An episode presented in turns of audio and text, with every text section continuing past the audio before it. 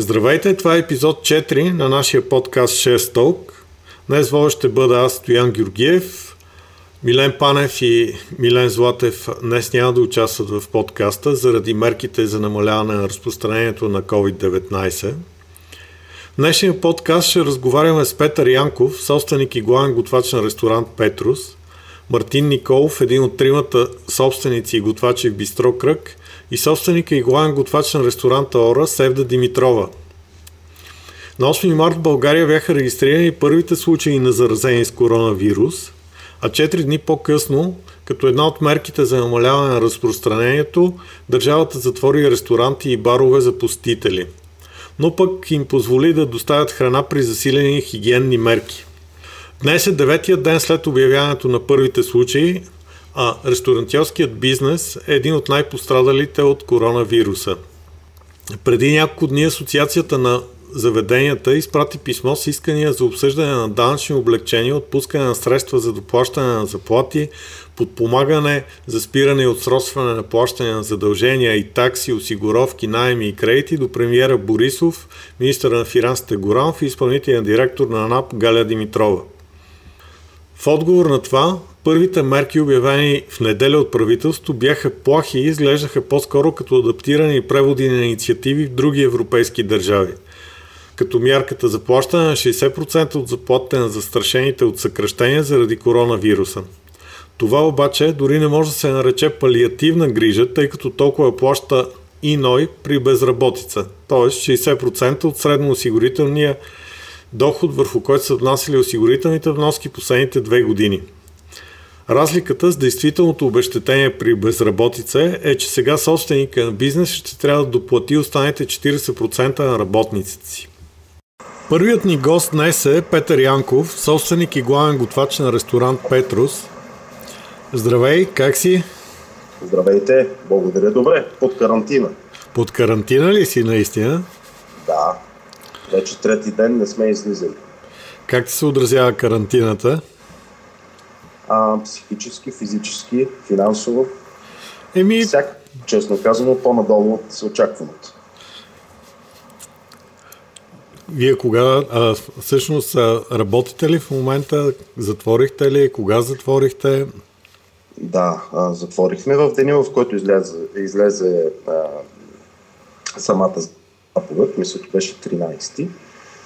Отделихме един ден, в който персонала ни да почисти кухнята, да раздадем храната, която имахме в кухнята и общо взето да подготвим обекта си за пълно затваряне. Така че от 14 мога да кажа, че не работи. Как ти се отразява това? Как? Приемаме нещата съвсем сериозно, като има обстановката по света, как се развива. Очаквам нещо подобно да се развие и при нас, ако не вземем всички нужни мерки. Дай Боже да не станем като Италия и Испания, но честно казано, мисля, че това ще дойде скоро при нас. Ние за това сме взели крайните мерки да не доставяме храна в къщи, защото всъщност ние няма как да бъдем сигурни, че няма да заразим тази храна. Добре, в момента реално ти нямаш никакви приходи. Не. Трябва да плащаш наем, заплати, осигуровки, данъци, всякакви останали разходи. Какво ще правиш? Всеки един бизнес има някакъв капитал. Да, ние разчитаме на дневния оборот, но със сигурност не живеем на работен ден за ден. Имаме капитал, с който да се издържаме известно време, да си платим всички разходи, но и силно се надяваме самата държава да вземе сериозни мерки, защото това, което предприеха като 60% плащане на заплатите, е по-скоро комично. Мисля, че трябва да се сложи мораториум на повечето неща, на ЕРП-тата и така нататък. Да ни дадат една данъчна ваканция, банкова ваканция също, както предприеха напредналите страни в Европа, но все пак и ние сме европейска държава. Виждаме, че получихме европейска помощ, така че смятам от държавата да изискваме адекватно отношение към нас, към бизнеса, като ние сме най-засегнатите за сега в нашия бранш. Също очаквам адекватни мерки относно затварянето на абсолютно всичко, оставането на най-важните неща, като хранителни магазини, бензиностанции, аптеки, за да може по-бързо да се излезе на тази карантина. Все пак ние разчитаме и на летен сезон, който те първи. Смяташ ли, че ще има летен сезон при това развитие на нещата? Ще се изразя така. Силно се надявам, но много се съмнявам. Защото смятам, че пика на тази болест ще дойде скоро, след няколко дни, защото всички продължават да живеят по един и същи начин, както преди, с леко ограничение. Тоест не ходят по заведения. Заведенията пък от своя страна работят, доставят храна. Аз не смятам, че заведенията трябва да работят и да доставят храна, защото ние ресторантите направим храна за...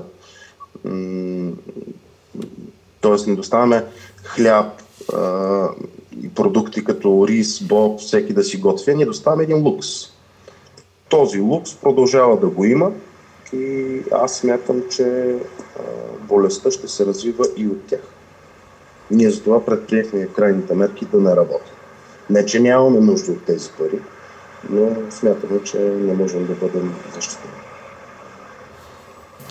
Ти казваш, че на този етап, нали, ти имаш някакви заделени средства, с които да удържиш кризата, обаче ако продължи прекалено дълго, какво ще стане? Те хора трябва да ги освободиш в един момент и... Защото просто... Ние за сега сме ги пуснали в платена отпуска. Дали сме им една част от заплатите, нужно за да могат да преживяват в тези дни, може би седмица, 10 дни. Виждаме, че ситуацията се мини всеки един час, всеки един ден. Ние също не знаем, тъй като не сме го преживявали. Да, имаме мерки, които смятаме, че ще можем да издържаме персонала си достатъчно дълго време, за да може да не гладува. Разбира се, винаги ще бъдем заклени, защото той е стоял зад нас в нашите успехи и неуспехи. Така че ние сме длъжни да го направим. Аз се надявам, че държавата ще вземе и предприеме мерки, не да изисква от нас да плащаме данъци и да ни натиска. ЕРП-тата също. Просто трябва да се освободи синджира от врата на работодателя, за да може да издържа хората. Ако държавата не може да ги издържа, поне ние работодателите да ги издържаме. Иначе гледам по форуми различни групи, в които членувам, че работодателите се надъхват да пускат персонала си в неплатени отпуски, да взимат болнични и така нататък. Всички инструменти, които да се ползват, за да може държавата да поема 80% от възнаграждението на бедния работник. Аз мисля, че в такъв момент трябва да сме единни, а не разединени. И да работим ведно с държавата, но и държавата трябва да бъде на място. Така че спешно трябва да се разработи още една група, която да стигне до правилните инструменти. А те са ясни, пак да ги повторим. Данъчни облегчения, отпускане на средства за доплащане на заплати, подпомагане за спиране и отсрочване на плащане на задължения за данъци, такси, осигуровки, там където държавата може да се намеси. Точно така. Големи държави, европейски държави, т.е. не мога да кажа големи, ние защо трябва да сме малко държава. Ние сме европейска държава. Всяка една от държавите, Испания, Франция, Италия, Германия и така нататък, казват, ние поемаме 100% от заплатите на работника. Даваме ви данъчна ваканция, даваме ви банкова ваканция, няма да плащате ток, вода. На този етап общо взето всичко спира. Защото държавата е нашия гръб. Ние ако крепим икономиката на тази държава в в слънчево време, то в момента, в който завали дъжд, тя трябва да ни осигури чадър. Не да ни каже да се скрием някъде. Да не са чадърите само за избрани. Чадъра за избрани, то е ясно, че го има, но трябва в момента държавата да ни обърне внимание да даде чадър на всички, защото ние сме държавата. А тези, които управляват, са хората, които ние сме избрали. В крайна сметка ние би трябвало да бъдем поводите, а не нашите. А те да бъдат нашите. Това смятам. Еми добре, благодаря ти за разговора. Сега на телефона е Мартин Николов, един от тримата собственици на Бистро Кръг. Мартина, здравей! Здравей, здравей, Стоян! Работите ли, затворихте ли, коя схема избрахте, защото част от ресторантите затвориха изцяло, други продължиха да работят и се опитват да доставят храна. Вие кой вариант избрахте? Ами ние сме от тези, които продължихме да работим. Това го направихме общо веднага след вечер, когато стана ясно, че се преустановяват всички обществени места, нали. Съответно, ресторантите трябва, барове и така нататък да преустановят дейност и всъщност от уикенда, от събота останахме само ние тримата. Освободихме малкия персонал, който имаме и запоминахме само на доставки, като извършваме доставките сами. При нас това беше възможно сравнително лесно, тъй като сме много малък екип, имаме много малък персонал. И ние готвим. И общо взето успяхме така да оптимизираме, колкото е възможно, цялата система, включително, нали, да можем и да правим доставки. Сега от там нататък... Извинявай, че те прекъсвам. Използвате ли някой от фирмите за доставки или сами доставяте? Не. Ние използваме нито една от платформите. Ние по принцип нямаме практика да доставяме храна. По принцип от момента, в който спряхме да предлагаме обедно меню, така избягваме да предлагаме въобще нашата кухня в кутия, така да се каже. Което съответно по някакъв начин затруднява сега допълнително тая дейност по доставяне, тъй като хората въобще не са свикнали да очакват от нас такъв тип кухня. Но в крайна сметка, както ние, така и много други колеги, въобще малкият бизнес трябва да намери всяка възможност да продължи да функционира по някакъв начин. Ще успеете ли достатъчно приходи да направите, за да оцелеете? От сега мога да кажа, че това, че се опитваме да доставяме и да поддържаме машинката да работи, по никакъв начин няма да ни спаси или да ни помогне особено. Работата е минимална. Общо взето за сега успяваме да доставим на така много редовни наши гости, на така познати, приятели. Така иначе ние все още се нагаждаме по някакъв начин или по-скоро се адаптираме на ситуацията. Преценяваме какви продукти може да намираме, как да ги приготвим по-адекватно, за да могат да се доставят, да стоят по-дълго топла храната или да може да се претопли и така нататък. Как се оправяте изобщо с доставките на храна? Вие ли пазарувате? Доставят ли ви? В момента това е проблем за всички. И двете. Ние си пазаруваме някои неща. Днес имахме забавяне с менюто, тъй като магазините, от които пазаруваме, знаете, има, нали, определени така рестрикции, може да се влезе само по един човек, по-бавно се случват нещата и всъщност протеина, който трябваше да набавим за днескашното меню, се забавихме почти час. Поради тая причина някои от доставчиците продължават да работят, което е хубаво. И така, общо взето, всеки ден си е за себе си и се опитваме да се справяме. Пак казвам, ние доставяме храната, опитваме се, нали,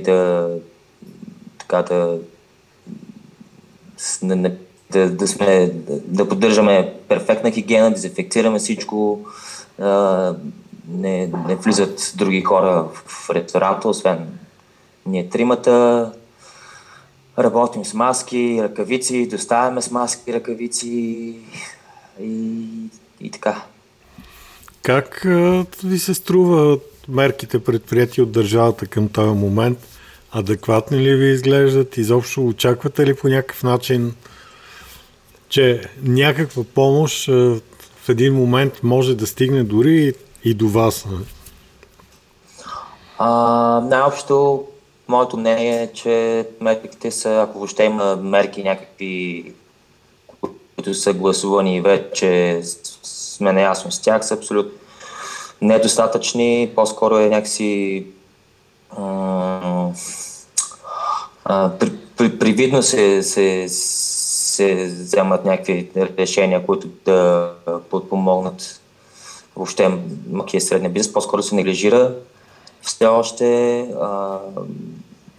като цяло няма никаква по-ясна стратегия как би трябвало да се реагира, какви ще са последствията всъщност реално за икономиката, ако това продължи особено по-дълго, отколкото в момента така е обявен срока. Аз съм убеден, и ние, и наши колеги, предполагам най-общо дори бих могъл да твърдя, че всеки един малък бизнес, и не само, ако не функционира повече от седмица-две, това е фатално за него. При нас е абсолютно същото положение. Ние затова и се опитваме да намерим начин да продължим да функционираме, тъй като за нас е абсолютно немислимо да не работим. Ако не работим, просто трябва да фалираме. Говорим за дни. Абсолютно. Просто маржовете са изключително малки, ние сме малко място и всеки един ден, в който не работим и няма някакъв приход, може е фатален. Не очаквам също така и не очаквам някакви особени, честно казвам, по-адекватни мерки от страна на правителството. А какво би трябвало да направи според теб? Аз мисля, че става просто някакви цял комплект от мерки, които трябва да се вземат. Мисля, че има достатъчно добри примери вече от други европейски страни. Нямам някакви особени очаквания по-конкретни в момента за всъщност по-конкретни мерки.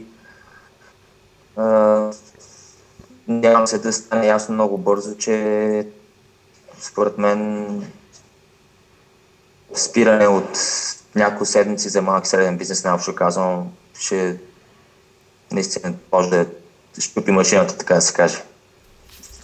И ако не се вземе някакви по-мащабни, конкретни мерки, предполагам, че това ще ни в някаква справа, която месец, може би година, така че ще доста сериозна кризата, общо казвам. Економически погледнато. Добре. Доста лошо се чува, така че може би ще трябва да Благодаря ти много. Сега на телефона е Севда Димитрова, собственик и главен готвач на ресторанта Ора. Здравей, Севда, как си? Привет. Добре съм. В момента съм в ресторанта. В добро настроение ме хващаш. Ако някому е нужна тази подробност. Доброто настроение е важно в момента, мисля, въпреки всичко. Кажи, как я карате в тези трудни времена? Какво решихте да направите? Затворихте ли? Продължавате ли да работите? Никой не очакваше точно този развой, разбира се, въпреки че предвид какво се случва в световен мащаб, някъде беше реално това да ни се случи. Затворихме още веднага след като същия следобед в петък, след като излезе първоначалната заповед. На мен ми е трудно да освободя персонала и просто да го събера и да му кажа здравейте. Преди няколко часа си говорихме как остават няколко заготовки за тази вечер за пускането на новото меню, но имам една лоша новина, трябва да се отидете всъщност вкъщи. Просто това не е чувство на страх, а е по-скоро чувство на отговорност. И то ме кара да не стоя просто с кръстени ръце, защото да, много хора биха ме попитали защо не започнем да се почистваме ресторанта в тези времена или да седна най-накрая да се напиша, да напиша готварската книга или да напиша съвсем нова, разбира се, такава, какво да готвим с малко средства в подобни ситуации. Истината е, че ние взехме решение да правим доставки. Разбира се, че и чистим паралелно. И всякакви други неща, които са изостанали, сме нямали време за тях, ги досвършваме в момента. За в момента идват хората да си вземат храна тук на място пред вратата на ресторанта, като не им разрешаваме да пипат изобщо дръжката. Оставяме пакета. Ние сме си оборудвали с всичко необходимо и хигиенизираме по неколкократно на ден, за да сме спокойни, за собствено спокойствие. Опитваме се да, когато приемаме поръчките, да ги разпределяме в различни часове, в които да няма струпване на няколко души едновременно пред вратата. И това е което мога да направя, за да дам някакви средства, каквито и да са те, в края на месеца на моя екип. То, разбира се, всички мои задължения към държавата се остават и за тях нямам все още план как да ги случа. А какъв е плана на държавата? Какво трябва да направи? Да ви подкрепи в този момент? Плана на държавата е никакъв, доколкото аз разбирам, защото едно е да очакваш нещо от държавата, друго е да се надяваш и трето е то да се случи. На този етап аз следя непрекъснато това, което излиза като информация, разбира се. За мен държавата е тотално абдикирала относно това да ни помогне по какъвто и да е начин. Всеки един от бранша човек знае колко разходи има съществуването на един ресторант, защото това са не само парното, тока, водата, заплати, осигуровки, ДДС-та, наем, който изобщо не е малък. Там нататък дори правата за музиката и годишната такса смет, нищо това не е замразено, не е облегчено за периода, в който няма да работим. Всеки казва, останете се вкъщи и се надява, че ние ще го направим. Ние сме го направили, но аз ще продължа да идвам в ресторанта и да готвя толкова, колкото мога. И докъдето ме стигнат силите, разбира се. Колкото порции може на ден, това е. Ние имахме заготовки, които една част от тях позволяват да бъдат съхранени в фризер за някакво време, но други просто се наложи да раздадем на персонала или да изхвърлим и така. Тоест тези всички загуби на нас няма така, че който ни ги покрие, и когато заработим някой ден, живот и здраве, ако изобщо това е възможно, ние отново ще трябва да имаме свободни пари, с които да стартираме не само заплатите, а всичко. Дори софтуерната програма, която сменихме съвсем наскоро, по наредба номер 18, тя също е разход, който просто няма всичко. всичко е прекалено сложно и прекалено трудно. Това е самата истина. Ще търсите ли някакво финансиране? Ами, никога в живота си не съм прибягвала до това да имам човек зад гърба си, да имам спонсор, да вземаме заем от банки. Никога. Винаги сме се справили с наши собствени свободни средства. Просто в момента нямам идея това кризисно положение колко време ще продължи, защото ние не сме милионери, нито сме хора, които имат много спестявания и така нататък. Тоест, спрямо ситуацията, след това ще ни бъде наистина безкрайно трудно да ми кажат, че не дай се Боже, е възможно да бъде невъзможно, да продължи да бъде Ора това, което е било сега. Ще разчитате основно на хората и доставките до... То реално те по някакъв начин ви подкрепят, за да оцеляват. Да, точно това се случва. Като се има предвид, че заради самата доставка, с която ще започнем да работим с една от фирмите, което е, разбира се, откликна, макар и за кратко време да работим по този начин. Те също вземат процент, който ние... Тоест, ситуацията е следната. Ние нямаме почти никаква наценка на това реално, което ще правим. По-скоро за персонала, ако можем нещо да дадем в края на месеца, да това го правим, за нищо друго. Като цяло, нито аз, нито Никола, някога, каквото и да сме работили, сме го правили с идеята да забогатеем. И честно казвам, най-вероятно и за това не се е получавало винаги да бъдем успешни, защото никога това не е било като фикс идея, по-скоро работата да се свърши така, както трябва. Срещате ли така разбиране от персонала? Персонала ние ги имаме като наше семейство, защото те не са огромен персонал, ние не сме верига, нямаме 400 работника, които да не познаваме поименно, да кажем. Напротив, ние прекарваме едни 12 часа на ден заедно. И може би и заради това ни е още по-трудно. За сега срещаме, разбира се, и слава Богу, и съм благодарна, че срещаме разбиране от тяхна страна, но то няма как да продължи също безкрайно, защото повечето хора работят от заплата до заплата, имат наем на квартири, който трябва да посрещнат съвсем скоро в края на месеца и после това трябва нещо да ядат. Тоест тези хора в един момент аз ги оставям на улицата, държавата ми казва не ги освобождавайте, ние ще поемем или освободете ги, 60%, а останалите 40% кой да ги поеме? Тоест пак е работодател, който отново от някъде трябва да ги има, за да ги поеме. Освен това, държавата тя не прави жест по този начин, защото тя е длъжна по закон, когато те отидат на борсата да не ги даде. Така че няма кой да заблуждаваме, нали. Живеем в страна, която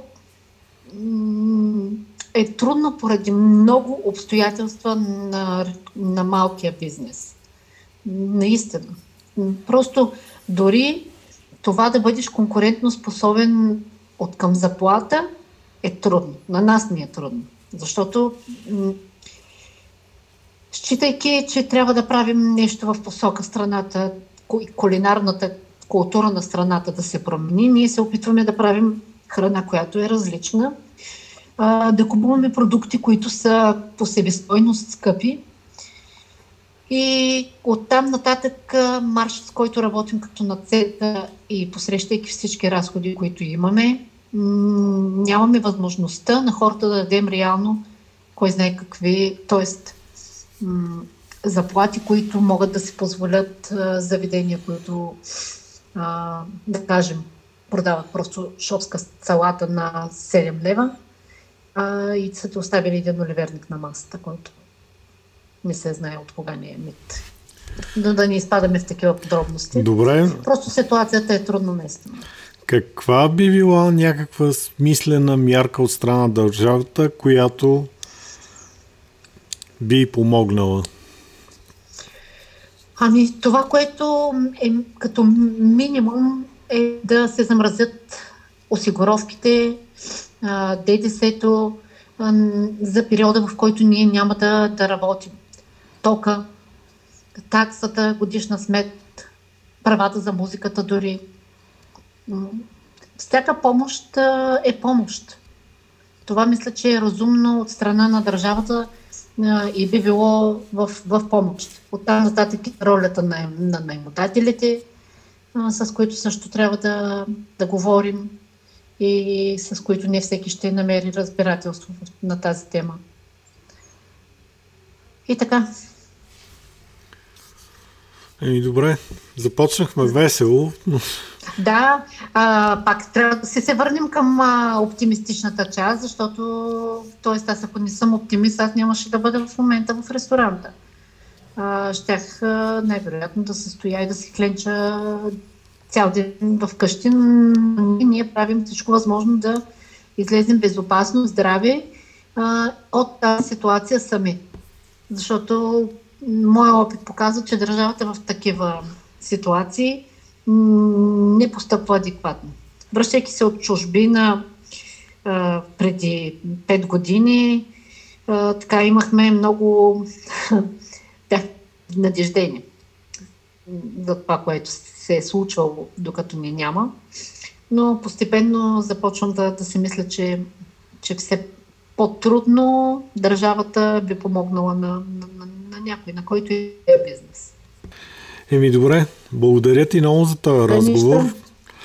Поздрави вкъщи. Ние всички това днеска казваме, освен да стискаме палци и да се молиме по-бързо да приключи това нещо, едва ли може да бъдем полезни, но да се надяваме най-вече държавата да реагира възможно най-бързо адекватно. Никой не може, кой да ми помогне. Тоест, аз не мога да е окей, имаш приятели или част от дистрибуторите ще проявят разбиране, първата ти заявка ще я отложат във времето. Пък може да ни отложат, знаем, защото всички ние сме навързани и очакваме в момента, в който започнем, едва ли не да влезнат някакви свежи средства, но реално, ако хората са стигнали всеки един до фалит, да никой няма да може до ресторанти, дори и в момента, в който можем да отворим. Да, може да се окаже, че ще има един преходен период, в който нещата трябва да постепенно да се върнат към някакви обороти, които са били преди кризата. Абсолютно. Така че ще поживеем и ще видим. Шивачките, сега, доколкото разбирам, продължават да работят, така че мога да стане шивачка, не е проблем за мен. Било съм много неща в живота си.